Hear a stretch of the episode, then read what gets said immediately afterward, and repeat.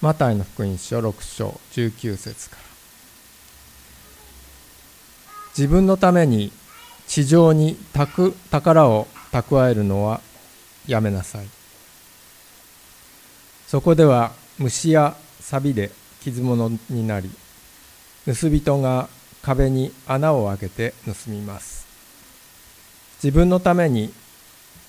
天に宝を蓄えなさい。そこでは虫や錆で傷物になることはなく、盗人が壁に穴を開けて盗むこともありません。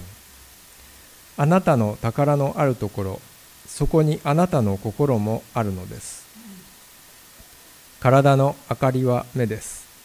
ですからあなたの目が健やかなら全身が明るくなりますが、目が悪ければ全身が暗くなります。ですからもしあなたのうちにある光が闇なら、その闇はどれほどでしょうか。誰も二人の主人に仕えることはできません。一方を憎んで他方を愛することになるか、一方を重んじて他方を軽んじることになります。あなた方は神と富とに仕えることはできません。ですから私はあなた方に言います。何を食べようか、何を飲もうかと自分の命のことで心配したり、何を着ようかと自分の体のことで心配したりするのはやめなさい。命は食べ物以上のもの、体は着るもの以上のものではありませんか。空の鳥を見なさい。種まきもせず、刈り入れもせず、蔵に収めることもしません。それでもあなた方の天の父は養っていてくださいます。あなた方はその鳥よりもずっと価値があるではありませんか。あなた方のうちの誰が心配したからといって少しでも自分の命を伸ばすことができるでしょうか。なぜ着るもののことで心配するのですか。野の花がどうして育つのかよく考えなさい。働きもせず紡ぎもしません。しかし私はあなた方に言います。栄華を極めたソロモンでさえこの花の一つほどにはも装っていませんでした。今日あっても明日は炉に投げ込まれる野の草さえ、神はこのように装ってくださるのなら、あなた方にはもっとよくしてくださらないでしょうか。信仰の薄い人たちよ。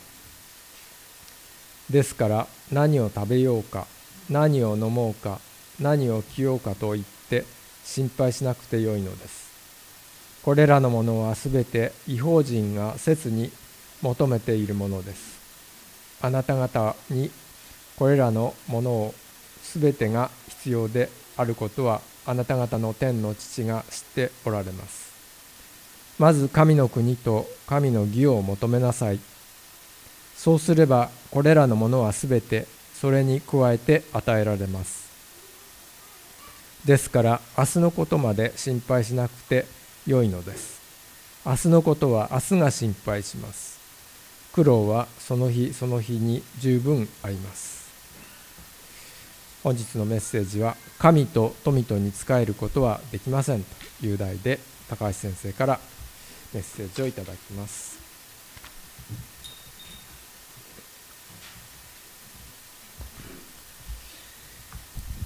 以前ですね、お金と信仰という題名の本を書いてですね、日本のキリスト教世界で話題になりました。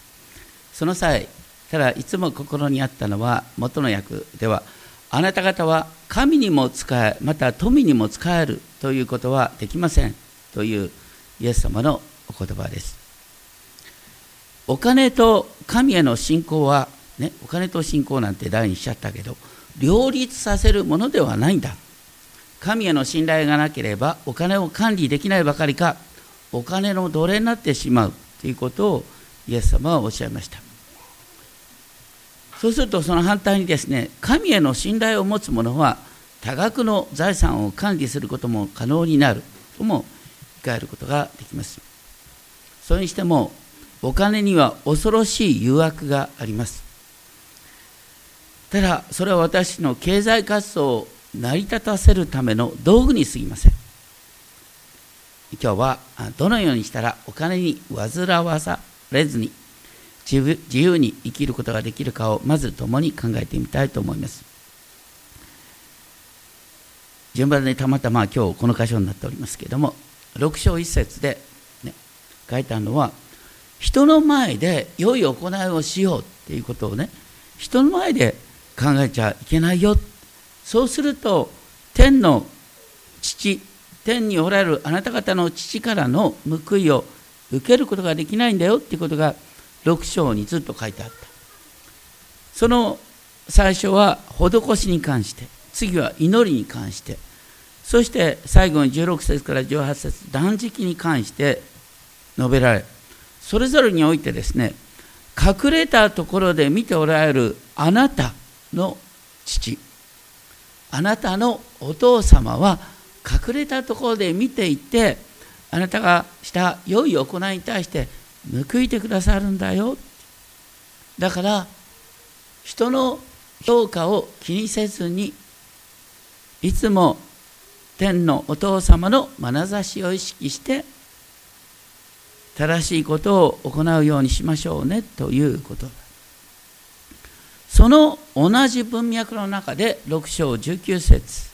20節では一つの追句としてこう書いてある。まず蓄えてはならないという命令なの。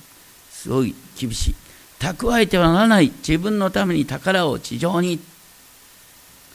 そこでは虫や錆で傷物になり、盗人が壁に穴を開けることになる。しかし蓄えなさい、自分のために宝を天に。で、そこでは虫や錆で傷物になることはなく、盗人が壁に穴を開けて盗むこともありません。ここでは要するに蓄えてはならないという禁止命令と、蓄えなさいという積極命令が対比で記されている。ですからね、これを短絡的にですね、地上的な貯金をすることの禁止と理解してはいけない。それよりも蓄財の動機がですね、天におられるあなた方の父とか、隠れたところで見ておられるあなた方自身の父を意識してのものであるかどうか、ね、それとも自分自身にとって地上的な報いを期待したお金の蓄えになっているかということが問われている。しかもここではですね、自分の宝を地上に蓄えることと自分の宝を天に蓄えることの対比が、虫や錆で傷物になるのかならないのか、また盗人が壁に穴を開けて盗むのか、そうはならないのかというですね、正確な対比が描かれています。ここでの鍵は何よりも宝っていう言葉の意味なんですね。これは蓄えるっていう動詞の名詞形だから、蓄えられるものっていう、厳密に蓄えられるものっていう言葉が使われてて、蓄えられるものは地上ではなく天に蓄えなさいと命じられている。だけど天に蓄えるってどうするの？要するに蓄えようがないんです、これは。だから、一つのですね、ジョーク的な言い方なんですね。だいたい天に預金システムは存在しない。ですから、これよくね、献金の勧めに用いられるんだけども、一部は立ってるけども、どうかなって思うところ。天国貯金なんかないんだよ。献金して天国貯金になったからあなたは天国に行けるなんて、そんな話じゃないんだ。現実にはですね、ほとんどの信仰者はですね、献金する一方で同時にこの地上での将来の安全のために貯金してるでしょ。でもここで言ったのは天に蓄えるか地上に蓄えるかどっちかしかないって言ってんだからね、半分ずつやるなんていけないんだよ。どうすることってね。だからまさにこれは心の動機の問題を打ってるに過ぎないってことですね。二律背反を解く鍵は、あなたの宝のあるところ、そこにあなたの心もあるからですっていうこと。あなたが蓄えることができるものが置かれているその場所にあなたの心がある。確かに献金に適用することはできないわけではない。献金するとやっぱり私たちの心がね、本当に天におられるお父様に向けられる。だから捧げれば捧げるほど確かに天のお父様との交わりを深めるきっかけになります。ですからちょっとね極端に聞こえるかもしれませんけども自分の信仰を成長させたいと思ったら献金したらいいです。ね、献金したことがもったいなくてやっぱり天のお父様との交わりを深めたくなるから、それが人間の心の作用ですね。実際マラキ書では面白いこと書いてある。マラキ書ではですね、信仰の定まないイスラエルの民に向かってですね、神様こう語っておられる。私に帰れ、そうすれば私もあなた方に帰る。それに対して彼らは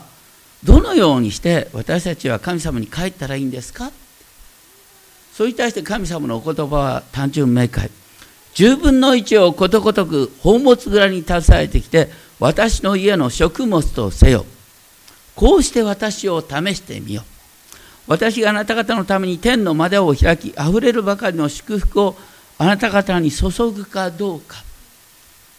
ね、10分の1実際に献金してごらんなさい。試してごらんなさい。十分ね、こう採算が合う試験だよって言って、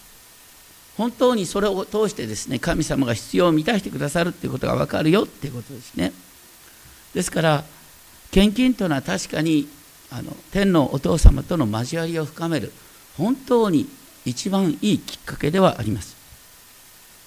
でも現実にね、こういう話を聞いてね、みんながね、ああまたなんかね教会の都合で話してんじゃないかなんてね言う人がいるんで、確かに分かるよ。だってね天に蓄えなさいって言われて献金したと思ったらですね、翌月にですね教会のですね財務報告にですね、あなたが捧げたお金が教会の地上の財産になってんだよ。これおかしいじゃないかって言えばそうだよな。天に貯金したつもりだけど要するに財産の名義が変わってるだけじゃないかって話。この辺りよく考えてないとね、こう天に蓄えなさいって言ってですね愚かなことをしてしまう人がいるんですね。事実今もカルト的な宗教ではですね、皆さん捧げましょう、だからあなたの生涯の生活の保障はそれによってなされます、ね、私たちの宗教団体が面倒を見ますからと言って、そして家財産をですね全部捧げさせて共同生活に入るということはあるんですよ。今もうたまにキリスト教って名前ついたところですらそういうことやることがある。これはね、しかし財産の管理権を宗教団体幹部に任せてしまうことに他なりません。自分の選択の自由を放棄する、はっきり言うと奴隷への道です。こんな言葉に惑わされちゃいけません。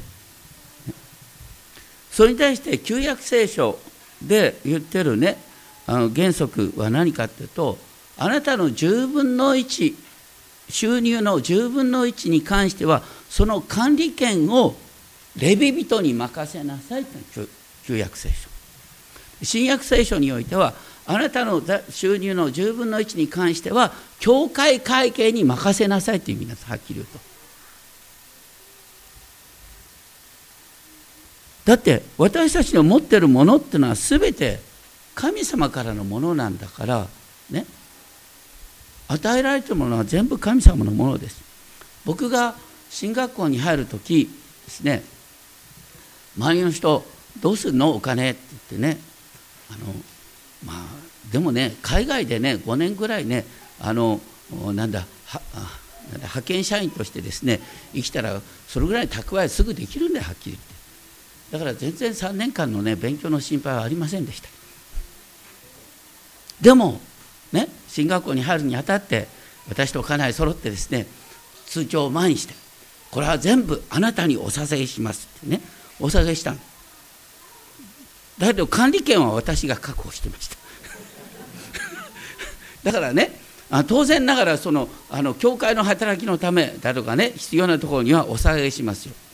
でも同時にさ、やっぱり週末にはね、映画見に行ったりさ、おいしいレストランに行ったりさ、それはしたんですよ。ね、スポーツクラブにも行くし、ね、聖書はこう語ってる。食べるにも飲むにも何をするにも全て神の栄光を表すためにしなさいって言うから、これはね、言い訳言ってるわけじゃないんだよ。現実に危ないのは、ね、中世の教会なんかで実際にあったんですけどもね、財産を全部修道院に寄付して、それで修道院で一生を過ごすっていうことが美徳とされた。それは僕ちょっとおかしいと思うね。だってね、私たちね、自由な選択の意思が与えられてるんですよ。お金の使い方っていうのはその人の自由の一番の発揮の場所なんです。それを修道院幹部に任せていいんですか？だからね、献金の訴えね、本当に変な訴えに惑わされないでください。うちはしないからいいですけどもう合理的に献金を考えてほしいね。10分の1についてはお下げするのは当たり前の話だと。だけどね、その他についても自分で本当に神の栄光のためにやってるかどうかっていうことが問われているということを、ここで言われているに過ぎないということですね。ですから天に宝を蓄えるっていうのは、全てを天のお父さんの視点から行うという心の持ち方、ね、6章3節と言われているように、施しをするときに右の手がしていることを左の手に知られないようにしなさい。だから自分で意識して神様のためにこれだけやってます、天に宝を積んでますって、天に宝を積んでますって意識した途端、それは地上の宝になってんだよ。あなたの名誉のためにやってるから、ね、要するにやってることを、ね、人のためにいいことをやってるってことも忘れた形でやってる。それが天に宝を積むんです。だから天に宝を積むっていうのは、無意識の良い行いをしましょうっていうことを言ってるに過ぎない。すべては神様からのものなんだ。そういう中で6章22節23節、これもまとまった追句ですね。体の明かりは目です。ですからあなた方の目が健やかなら全身が明るくなるが、目が悪ければ全身が暗くなる。ですからもしあなた方のうちにある光が暗ければ、その暗さはどれほどでしょうか。なかなかね、これ理解が難しいのは、現代的には目っていうのは外からの光を取り入れる窓として見られる。でも当時の感覚では、目っていうのはね、体全体の方向を決めるヘッドライトのようなものなんです。だからあなたの心の目の方向が天におられるあなたのお父様にまっすぐ向けられているなら、あなたの全身が明るくなるけれども、心の目が悪いために天のお父様を見ることができていないなら、あなたの全身が暗くなるっていうことです。あなた方のうちにある光っていうのは、そのように天の父を見る心の目の灯火を指します。それが暗いなら天のお父様を意識することができない。だからあなたはますます暗くなるっていうことを言っている。でその上で24節で、誰も二人の主人に仕えることはできません。一方を憎んで他方を愛するか、一方を重んじて他方を軽んじることになる。あなた方は神と富に仕えることはできません。この富っていう言葉はですね、ここだけはギリシャ語じゃなくて、当時使われたアラム語でマモンって書いてあるんです。だから多くの英語の聖書ではですね、神とマモンに仕えることはできないって訳されています。マモンっていうのは、要するに富とか財産を偶像のように表現した言葉です。でもね、こいつなんですけどね、ここにいるほとんどの人は、私に関しては例外で、私に関しては神様にお仕えすることと、ね、富に仕えることは両立できますって考えてませんか？ほとんどそうだと思うな。僕もそうなりだしたね。使い分けできると思ってる。でそれに対してイエス様はそれはできないって言ったんだよ。本当によく言うんだけどね、できないっていうことをチャレンジしようとしてですね、信仰の破線に合う人がたくさんいるんですね。でもイエス様がね、神様の素晴らしさを証ししてごらんなさい、証しできるからと言って、イエス様はできるっていうことは私できませんと。イエス様はできないっていうことに関してはチャレンジしようとしてですね、失敗する人が出てくる。本当に私たち考えなければいけない。まあ、とにかくですね、宝を地上に蓄えてはならない。天に蓄えなさいって命じる神様、なんかうざったいなって思っちゃうね。でやっぱりそうなってしまう傾向がある。だからお金ってのは危ないんだよって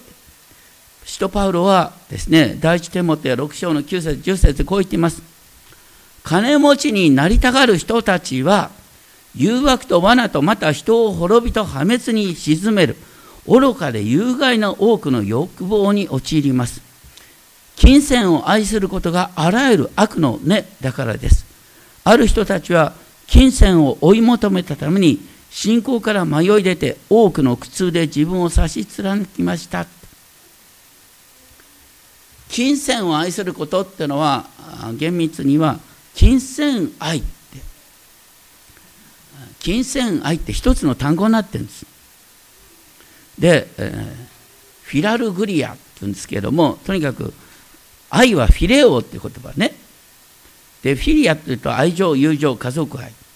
だから金銭愛ってのは何かっていうと、私が金銭愛にとらわれてるかどうかっていうことをどうやって測ることができるかっていうとね、お金と友達どっち大切って言ってですね、ついついですねお金に引っ張られて友達を裏切る人は金銭愛にとらわれてる人。それに対して何と言おうとも友達を大切にするっていう人は金銭愛にとらわれてない人です。分かりやすいでしょ。とにかく金銭愛にとらわれるとあなたを破滅するよって書いてある。どうしてそうかというと、お金っていうのはとても便利ですよ。だってね、皆さんがちょっと貧しい身なりちょっとしてたとしてもね、お金ちゃんと持ってたら、ね、大抵のところできちんとですね、本当にこう立派な人かのように接待してもらえるんだよ、ね。お金あると飛行機に乗るだってファーストクラスに乗れるし、ね、楽だよ。本当に乗ってみたいななんて思う、ね。まあ、とにかくですね、そのようにお金はとても便利なんで。もね、お金ってのはある意味で自分の意思を持ってるかのような動きをするんです。というのはね、お金ってのは自己増殖を目指すんだ。だからお金が、ね、お金の管理のうまい人にお金が回ってくるんです。どうして自分のところにお金が回ってこないの？お金の管理ができないからっていうことね、単純に。まあ、とにかくお金は増えたいと思うから、お金を増やすことができる人のところにお金も回ってくるんです。そうすると知らないうちにですね、やっぱりもっともっとっていうことになってお金に動かされるんです。だから人間は知らないうちにお金の奴隷になっちゃうんだよっていうことなんです。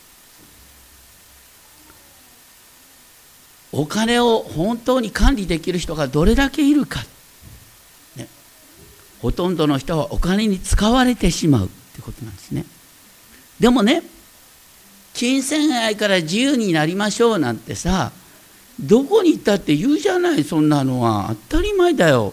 だから金銭愛から自由になりましょうって言って、金銭愛から自由になれたら世話がない。どうしたら金銭愛から自由になれるんですか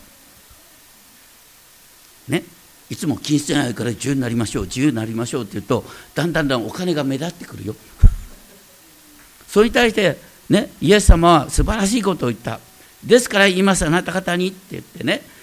ここからの話は、25節からの話は、誰も2人の主人に仕えることができない、お金と、ね、神様は両方に仕えることができないということの適用として出てくる。その中で心配してはいけない、心配することはやめなさいっていう言葉がまず出てくる。心配することをやめなさい。自分の命のことで何を食べ何を飲もうか、また自分の体で何を着ようかなどと、またで、命は食べ物に勝っているではありません。体は着るものにって言って、要するに、ここからの例えでは、さっきのマモン、富がですね、食べるものとか着るものに言い換えられて、食べ物や着るものにとらわれる生活から、どうしたら自由になれるかっていうことを進めている。じゃあどうしたら自由になれるんですかって26節でね、極めて具体的な命令がイエス様から出されています。空の鳥をよく見なさい、ね、厳密にやっぱりよく見なさいって訳した方がいいね。これは意識して観察することの勧めです。空の鳥は種まきもせず、刈り入れもせず、蔵に収めることをしない。それにもかかわらず、あなた方の天の父が養っていてくださる。面白いのは、ね、空っていうのは、ギリシャ語では天っていう言葉の単数形が使われている。天の父は天の複数形なんです。もろもろの天の父なんです。もろもろの天。天は当時何層にも分かれていると思って。ね、最上階の天のお父様が最下層の空、天の、ね、鳥すら面倒を見ててくださるんだよってことを言ってるんです。考えてみたら、私たちもですね、太陽の光とか空気とか水とか、ね、大地とか、ね、今日空気のためにいくらお金を払いましたなんていう人がどこにいるかとね、中国に行ったらあるかもしれないけども、日本ではそういうことはない。まあ、とにかくですね、一番大切なものにお金がかかんないってことは、全部天の神様に養われているってことなんです。そういうことを忘れがちの人に、だから一番いいのはね、お金に執着しないようにって言い聞かせるんじゃなくてね、そういうことを自分に言い聞かせる暇があったらですね、散歩してですね、バードウォッチングしなさいって言うんです。空の鳥を見るのはイエス様の最大の命令なんですよ。皆さん、1週間のうち空の鳥見てますか？見てないとしたらあなたは命令違反だそんなことしてるから、いつもさ、目の前のことにさ、こせこせってやって、どうでもいいことに怒り出すんだよ、ね、空の鳥を見なさいというのはイエス様の命令、ね、それで神様のご支配を心で体験すると。で、もう一つの命令は何ですか？もう一つの、それからその前に一つあった、ね、あなた方のうち誰が心配することによって、ね、これ厳密に言うと寿命を1キュビット伸ばすことができるか。1キュビットって約44センチ、ね、心配することによって、ね、身長を伸ばすかのように寿命を伸ばすことができるか。これはこれもアイロニーなんですよね。まあ、多くの場合は、ね、心配しすぎると寿命は短くなるんですよ、ね、心配すればするほど寿命は短くなる、ね、だから長生きしたいと思えば思うほど寿命は短くなるこんなこと考える暇があったら散歩しなさいって話です。で、次に出てくるのは何かというと、ね、また着るもののことでなぜ心配するのですか。心配すると思い煩うとも書いて、野の花がどうして育つかをよく観察しなさい。よく学びなさい。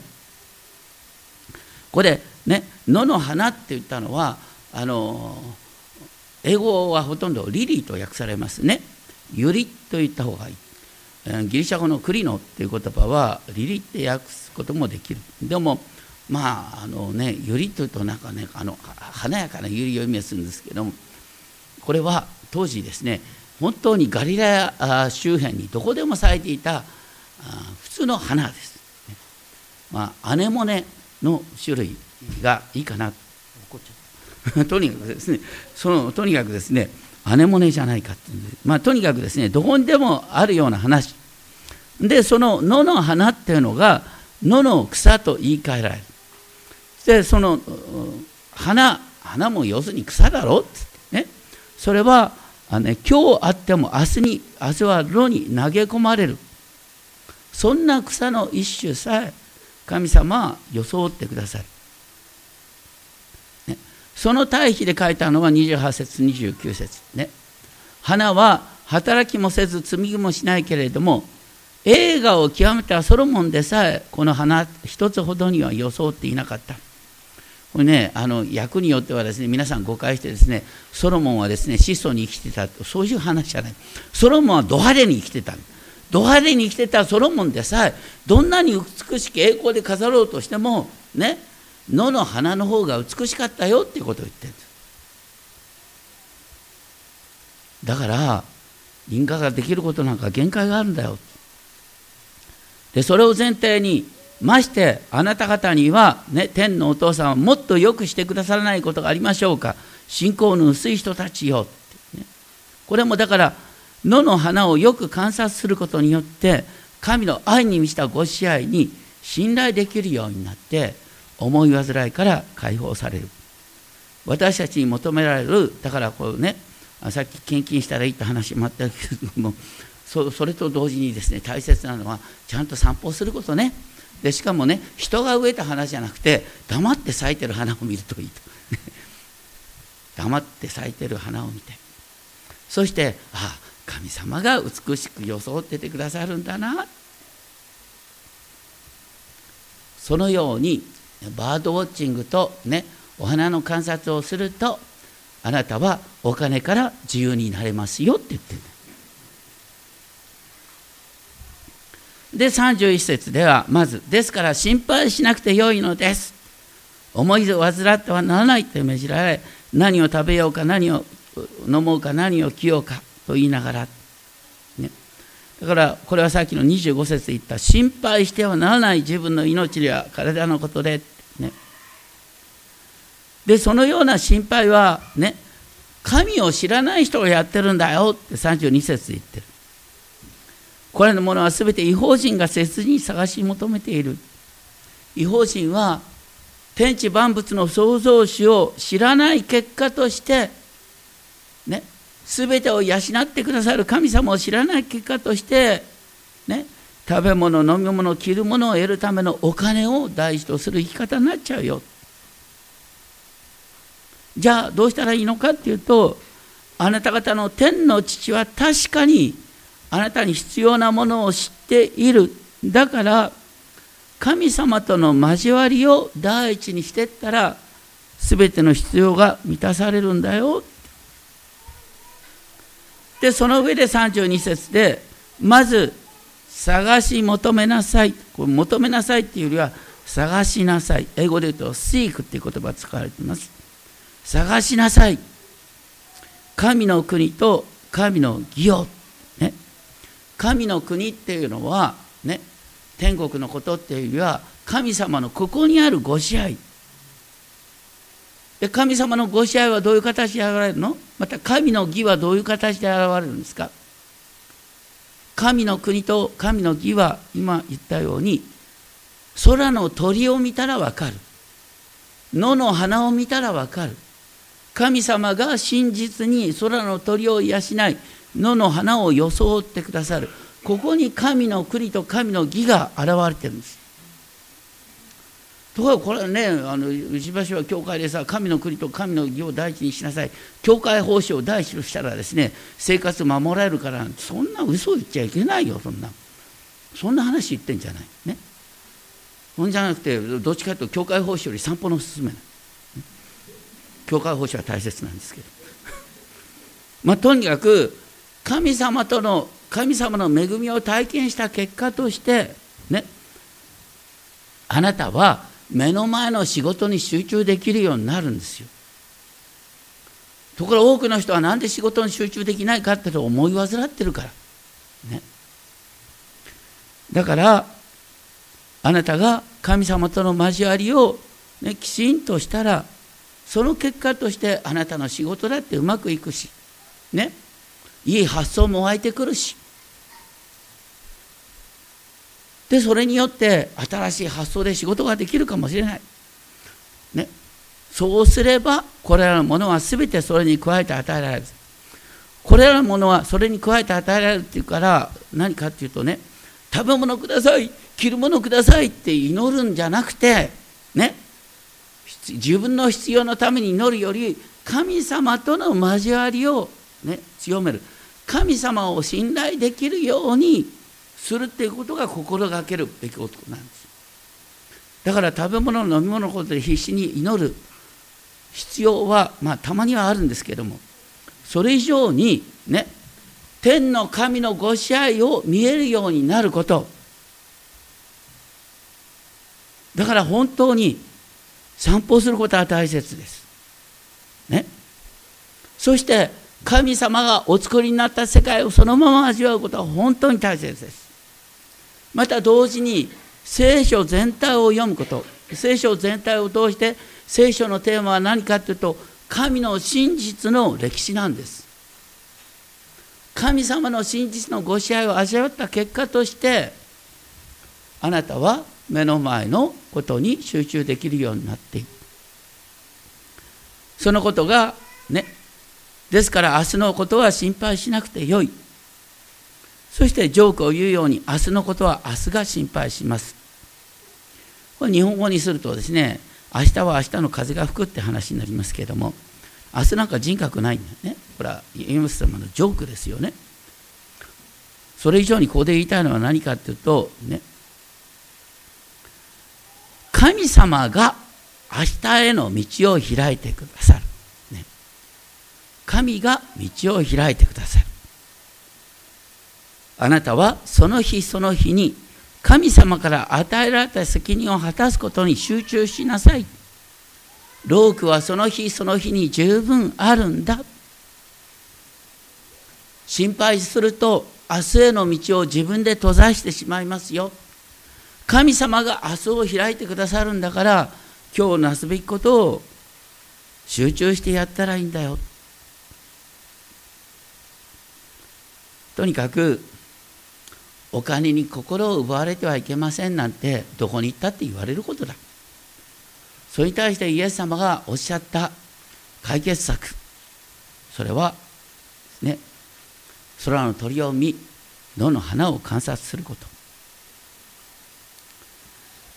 年末ね、紅白歌合戦で最近演歌が少なくなってきたけどね、演歌のほとんどの題材とは何かって言って、今回も紹介する「さよならあなた私は帰ります」とか言ってね、未練ある人に未練の歌っていうのがほとんどだよね。未練というのは一番のテーマなんで、未練断ち切ろうと思ったって断ち切れないんだ。どうしたら未練断ち切れるんですか？愛する人ができたら未練断ち切れるんだよ。同じようにね、あなたが神を愛することができるようになったら、神を愛することができるようになったら、お金への未練から解放される。大切なのは、神をどのようにしたら愛せる、より深く愛することができるようになるかってことだと。そのために大切なのは、神様のご支配に目を留める。神様の真実に目を留めることができるようになる。どうか本当にそうする結果としてね、あなたがお金管理できるようになるかもしれない。これはね、両党使いをしようってんじゃなくて、大切なのは神様との交わりが深められた結果として、神様に対するビジョン、こういうことをやりたいってね、ビジョンのあるところにお金も集まります。大切なのはビジョンを持つことなんです。でもね、お金にとらわれてる人なんか、ね、恐ろしくてお金預けられないよね。やっぱりビジョンを持つ人のところお金集まってくる。結果的にですね、お金を管理できるようにもなります。でもその前にね、ビジョンっていうのは自分で作るものではなくて、神様から与えられるものだからね。これもだから本当に神様との交わりの中で、一人一人が神様が私に何を期待しておられるのかなっていうことを思い巡らす。それが全ての始まり、それが神の国と神の義を第一にするっていうことです。お祈りをしましょう。天のお父様、神の国と神の義を第一にする、それは神のご支配の現実を空の鳥を見ることで、野の花を観察することで、体験することである